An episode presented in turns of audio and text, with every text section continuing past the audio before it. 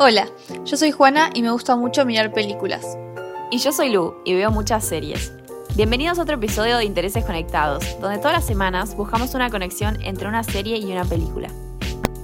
En este episodio vamos a estar discutiendo una serie y una película que tratan vínculos familiares. Antes que nada queremos aclarar que no hace falta que hayan visto la serie o la película para escuchar este episodio y si no los vieron no vamos a decir ninguna parte importante de la trama que se las arruine. Yo voy a estar hablando de Arrested Development, que es una sitcom que fue grabada en un estilo, en una mezcla entre documental y reality show, que se estrenó en el 2003. Trataba sobre una familia adinerada, los Bluth, que perdieron todo por los negocios turbios del padre, que era el que estaba a cargo de la empresa familiar.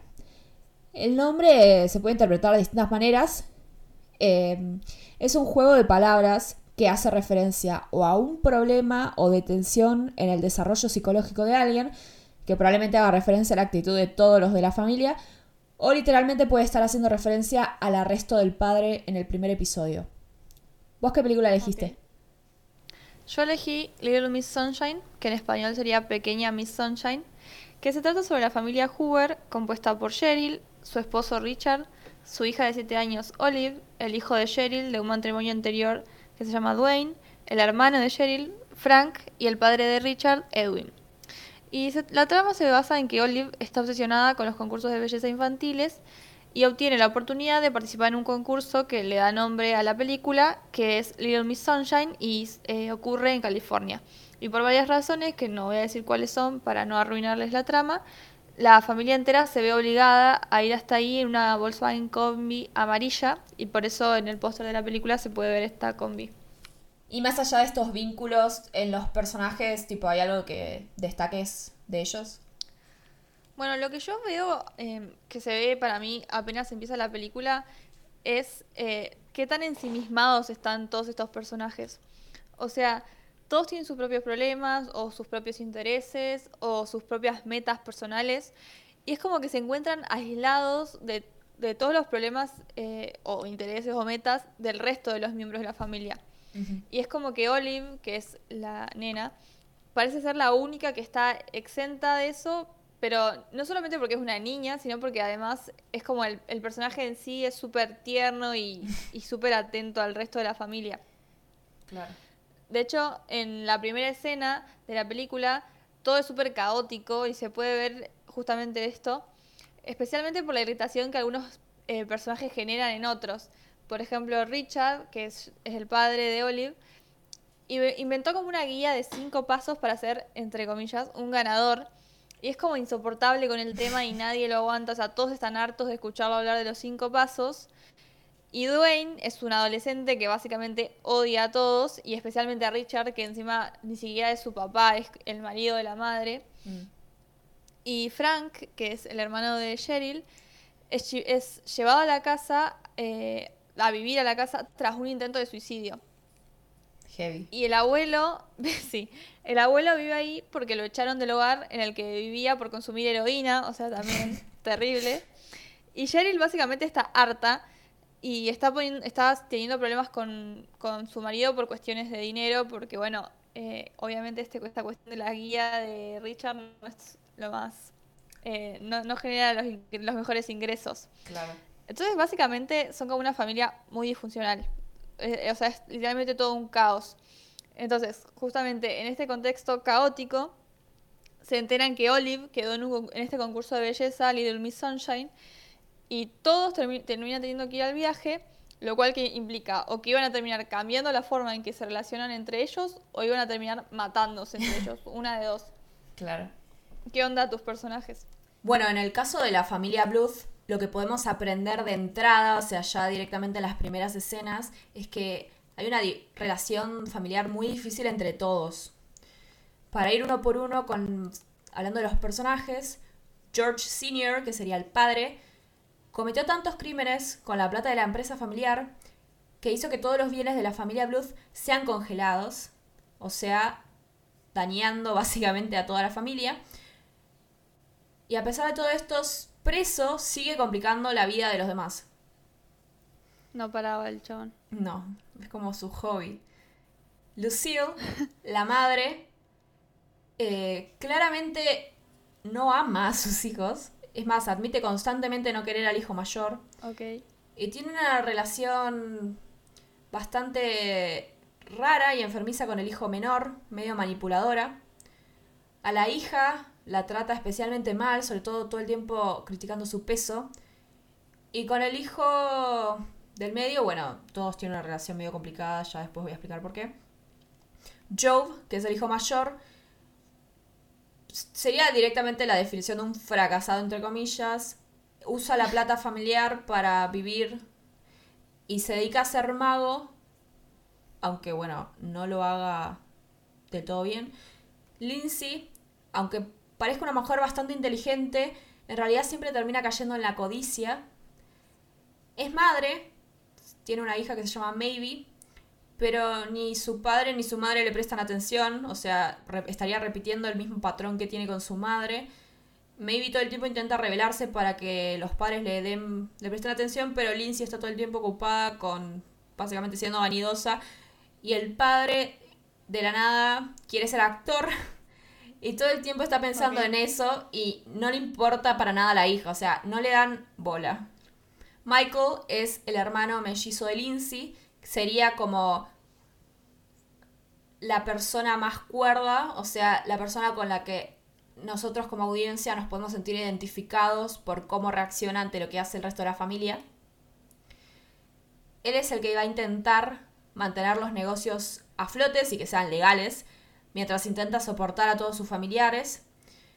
El tema es que, bueno, como dije antes, tienen todos una relación complicada con Michael, porque cuando él intenta hacerlos entrar en razón, termina siendo acusado de que disfruta retarlos porque se siente superior al resto.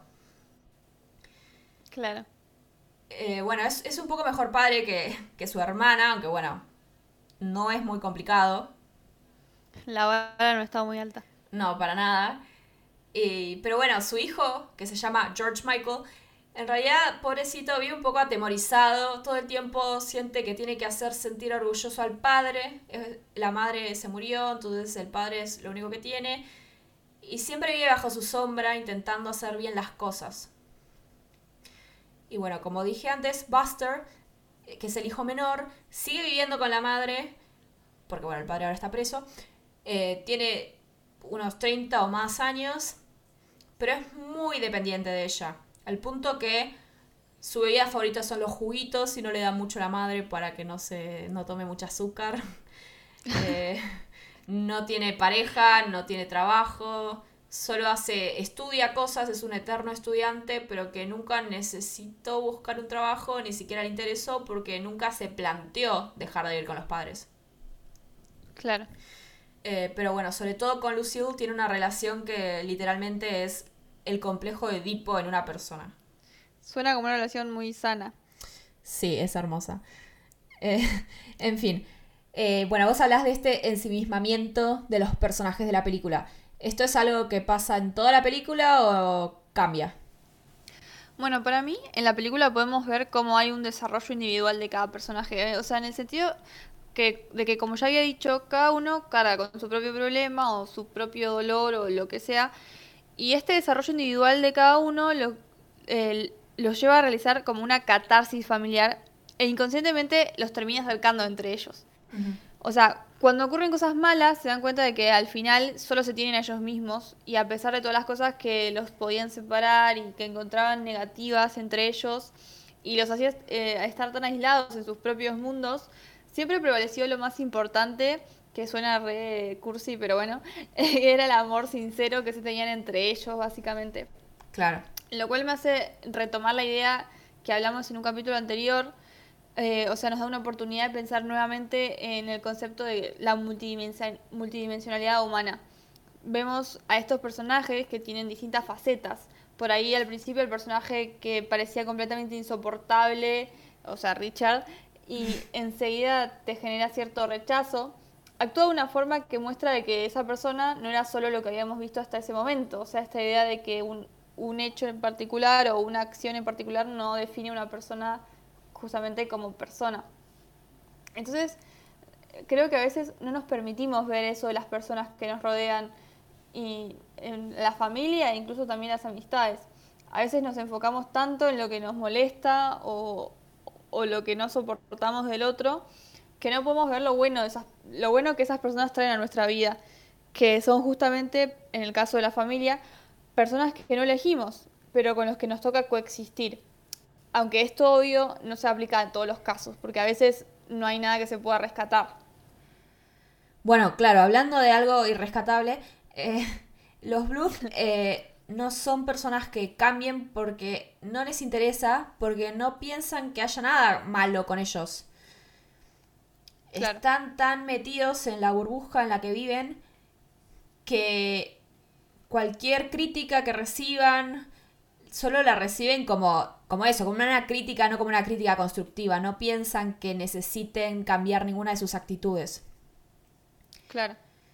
Eh, Michael siempre le dice a George Michael, su hijo, que la familia es lo primero, pero a veces esto le juega en contra porque obviamente todos los miembros de esta familia tienen relaciones muy tóxicas y Michael, a pesar de ser supuestamente un personaje tan cuerdo, siempre termina cayendo en estas dinámicas familiares y sigue el patrón de conducta del resto por estar metido todo el tiempo eh, conviviendo con ellos, ¿no? Y sí, tiene sentido. Eh, entonces, bueno, yo creo que si pudiéramos llegar a alguna conclusión más allá de lo que pasa en la serie, ¿no? Esto ya es algo como que pienso yo. Eh, seguiría lo que decís vos, que la familia no se elige, es algo lo que nacemos, ¿no? Pero a veces por ahí está bueno elegir otro tipo de vínculos si no son beneficiosos los que tenés.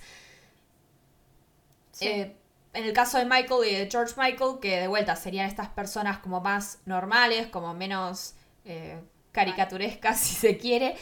Eh, si tuvieran vínculos más sanos en los que reciban, los que pudieran recibir afecto y apoyo, eh, todo esto que su familia biológica no les da, por ahí tendrían mejores vidas.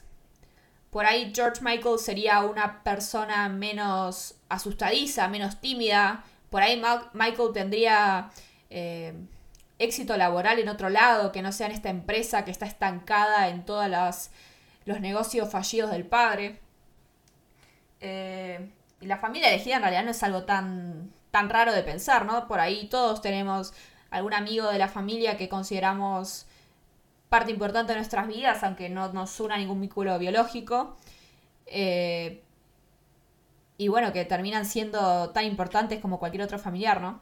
Eh, es más, Michael en un episodio habla sobre una persona, que no voy a decir, eh, aunque no sea un pariente biológico, igual es familia y ese lazo dura para toda la vida. Que es algo que creo que debería haber escuchado en su momento para de vuelta, salir de este tipo de vínculos tan tóxicos que tiene con sus familiares y poder seguir su vida por ahí hasta lejos de ellos. Fue como que tuvo un momento de lucidez, pero no lo suficientemente grande como para generar un cambio en su vida. Claro, es que bueno, también es difícil decir, bueno, me voy a alejar de mi familia. Eh, yo no digo que, que no, no tenga más vínculo con ellos, pero creo que le vendría bien alejarse un poco de toda esta red de maltrato y toxicidad que tienen los blues. Sí, o de vincularse de una forma distinta, por lo menos. Claro.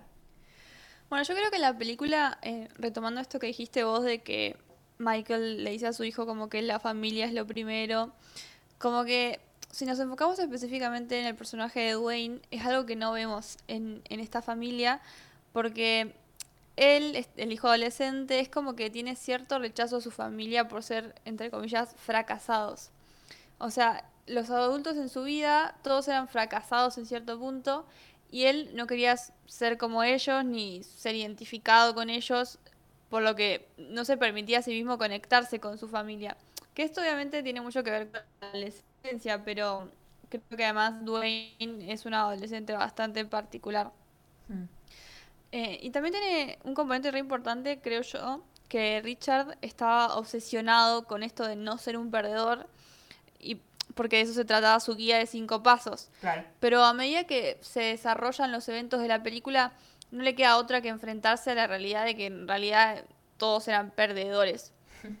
Pero a mí lo que me gusta Es que la película nos lleva por un camino diciéndonos, bueno, miren esto X que hicieron o van a hacer, lo que significa que en realidad no son fracasados, sino que nos permite ver que quizás en cierto sentido todo el mundo es un poco fracasado y, eso está bien, o, o que por lo menos es un concepto muy subjetivo, que es el éxito y que es el fracaso en la vida lo importante es que logran ellos aceptar quiénes son ellos mismos como individuos y quiénes son como grupo familiar. Y bueno, como ya dije, el amor y todas las cosas positivas que tienen para aportarse entre ellos es lo que permite que pasen de este caos que vimos en el inicio a una nueva armonía. Claro. Bueno, en el caso de los Bluth, justamente creo que podemos ver otro tipo de fracaso. Sí ellos habiendo tenido plata por varias décadas, eh, el mismo creador dice que nunca terminaron de desarrollarse como seres humanos, porque básicamente nunca lo necesitaron. Y de vuelta, esto hace referencia al nombre de la serie. Eh, Arrested Development se usa en psicología, en, al menos en inglés, para hablar de como una, pausa en el desarrollo psicológico de una persona. Eh, entonces, acá el fracaso, además de que hay un fracaso económico, porque bueno, el gobierno se lleva todos los bienes de ellos. Eh, el fracaso más allá de todo esto es personal, porque no son personas completas. La mayoría carece de sentido común, básicamente. Y además nunca tuvieron la necesidad de tener una carrera personal porque usaban la plata de la empresa como su alcancía personal. Claro. Buster, por ejemplo, bueno, vivió siempre con los padres y nunca tuvo un trabajo, se dedicó a ser un estudiante a tiempo completo, eh, que bueno, nunca sea no está mal porque hacía algo. Eh, Job se dedicaba a la magia, aunque ni siquiera lo hiciera muy bien y no lo hacía tampoco a tiempo completo, era más, parecía, parece más un hobby. Eh, y Lindsay hacía muchas galas para recaudar fondos para caridad, era algo de lo que hasta se regocija todo el tiempo, ¿no? Que es una persona que hace caridad, pero en realidad la mayoría de las donaciones eh, venían de la empresa, o sea que tampoco era que estaba haciendo un gran cambio en el mundo. Claro. Bueno, esto estuvo todo muy bien hasta que tienen que pausar este estilo de vida ostentoso que tenían y de la nada son personas que no tienen conexión con el mundo real, nunca hicieron un poco de introspección, y ni siquiera les interesa porque no, es algo que conozcan, o sea, no es algo que tengan en mente. Claro.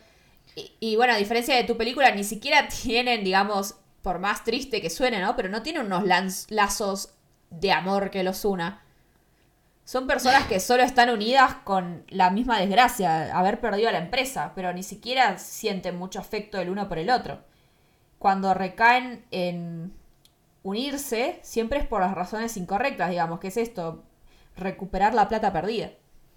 Y bueno, este falta de desarrollo personal que mencionas vos debe tener que ver también con su falta de, o sea, la poca capacidad que tienen de formar lazos honestos entre ellos, supongo. Sí, es que hasta lo vemos en, por ejemplo, la pareja, la pareja que formó Lindsay con Tobias. Ella, eh, bueno, yo no voy a decir nada que no pase del capítulo 1, pero en el mismo episodio eh, primero explican que en realidad Lindsay se casó con Tobias solo como un acto de rebelión con los padres, o sea que no, claramente no le interesa mucho él. Y vemos que tiene cero cariño con la hija, eh, con los hermanos apenas se hablan. Eh, nadie es muy cercano entre sí. Por ahí la el único lazo de amor verdadero, digamos, que vemos es eh, Michael y George Michael, pero que también obviamente tiene algunos problemas. Claro. Bueno, ah, retomando un poco lo del tema del fracaso y lo que vos dijiste de, de esta cuestión de monetaria de la familia, algo que yo también rescato de la película es como una cierta crítica a una cultura que empuja a las personas a creer que son valiosas porque se destacan o bueno, que para destacar para ser valiosas tienen que destacarse.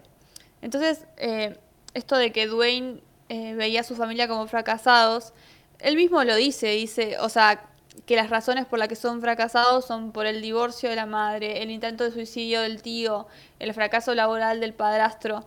Entonces, como que en este tipo de cultura, el tener un matrimonio fallido, el no escalar lo suficientemente alto en los peldaños de la escala social, basado básicamente en cuánta plata tenés o, cuánta plata no tenés, el no tener una carrera exitosa, todo esto es una señal de que fracasaste en la vida, de que no lograste la meta, porque esta cultura, esta cultura justamente venera este éxito.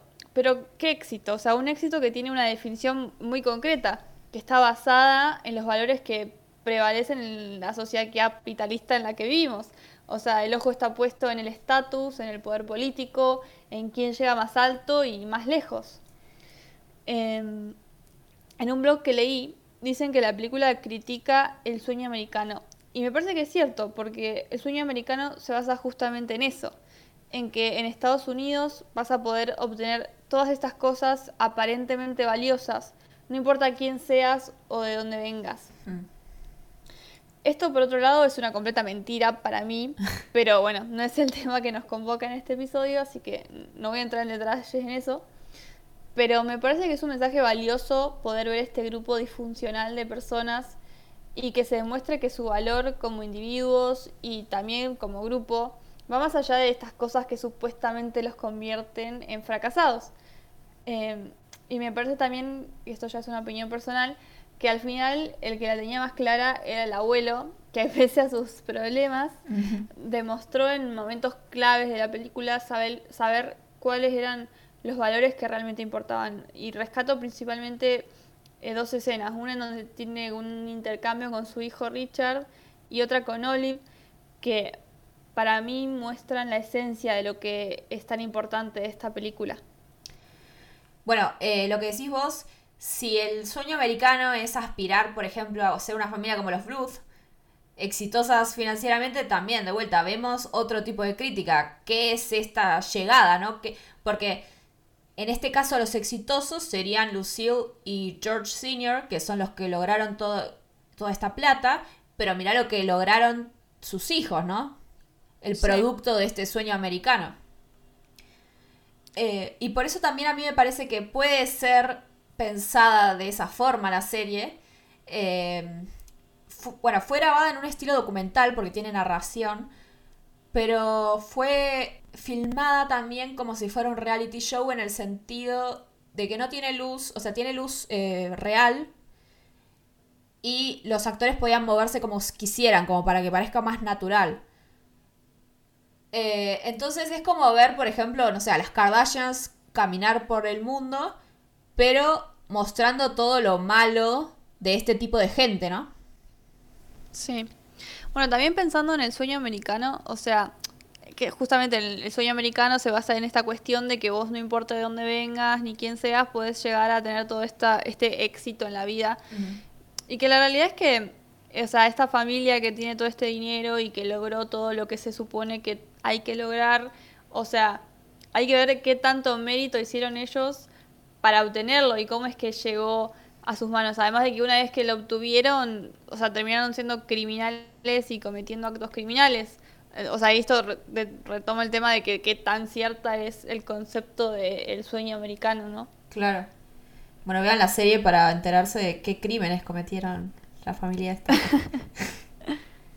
bueno, más allá de todo esto, ¿qué te pareció la serie? Bueno, a, mí me encanta esta serie. Algunos de sus chistes por ahí no envejecieron muy bien, la verdad, eh, si lo volvés a mirar ahora. Eh, pero bueno, me parece que en realidad fue muy adelantada para la época y por eso la canceló Fox en su momento después de tres temporadas. Estuvo desde el 2003 al 2005. Eh, nada, ya si me pongo a hablar del tema, me parece que es porque no tenía un, buen, un muy buen formato para la televisión. Sirve más para ver en un servicio de streaming como Netflix. Está en Netflix si alguien la quiere ver. Eh, porque tiene muchas autorreferencias. O sea, hay que estar prestando atención porque por ahí en la temporada 3 hacen referencia a algo de la temporada 1 o en la temporada 2 termina un chiste que empezó en la temporada 1 y nada, hay que estar prestando atención. Entonces no es fácil seguirle el hilo como un consumidor casual como por ahí hay en la televisión eh, y es más disfrutable si la ves toda de una. Porque, bueno, tiene un humor más eh, complejo, si se quiere. El guion por eso está muy bueno, está muy bien pensado. Y nada, bueno, ganó un montón de premios y tuvieron un montón de nominaciones, así que está buena críticamente también, no solo lo digo yo. Eh, bueno, es más, hace poco volvió en Netflix, le hicieron otras temporadas para que tuviera otro final, no como el que tuvieron que hacer rápido cuando fue cancelada. Tiene una temporada cuarta y una temporada quinta que salieron en el 2013 y el 2018. Así que nada, si la quieren ver, tiene cinco temporadas. ¿Qué te pareció a vos la película? Bueno, yo esta película la amo.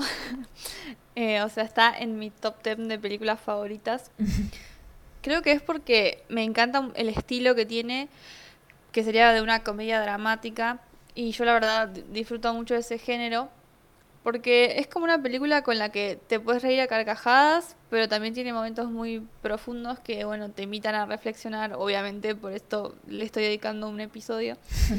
Y mm, también momentos tristes en los que honestamente sentís triste la tristeza que pueden estar sintiendo los personajes. Además de que tiene un grupo de actores buenísimo, que todos hacen un buen trabajo, no es que ninguno se queda corto en comparación al resto. Y sobre todo destaco a Steve Carrell porque creo que a veces lo pensamos más como un actor de comedia que hace de payaso. Pero en este personaje muestra sus, sus capacidades actorales, digamos, y hace un personaje muy interesante. Y nada, la realidad es que amo la película y, y la veo con cada persona que puedo verla que nunca la haya visto porque disfruto de ver gente viéndola por primera vez y, y creo que todo el mundo debería verla. ¿Querés hacer el honor de decir la primera conclusión? Eh, bueno, ok. Para mí, la primera conclusión tiene que ser que muchas veces el amor y las cosas que nos unen son mayores que las cosas que nos separan con nuestras familiares y a veces necesitamos hacer el esfuerzo para enfocarnos más en eso que en todo lo que nos separa, digamos. Para mí una segunda conclusión puede ser que la familia a veces sí puede ser elegida, aunque sea algún familiar, puede ser que no tenga algún lazo sanguíneo, pero igual sea igual de importante para vos en tu vida. Ok, y bueno, la última, y relacionada con el sueño americano y todo eso, yo creo que no todos tenemos la misma definición de éxito y, y está bien, no deberíamos tener todos la misma definición y mientras uno se sienta bien, eso es lo que, lo que funciona, digamos. Esto es todo por esta semana. Esperamos que les haya gustado. No se olviden de seguirnos en Twitter, arroba interesesconnect. Intereses C-O-N-E-C-T. Y suscribirse en la plataforma donde nos estén escuchando. Spotify, Apple Podcast o YouTube. Hasta la semana que viene.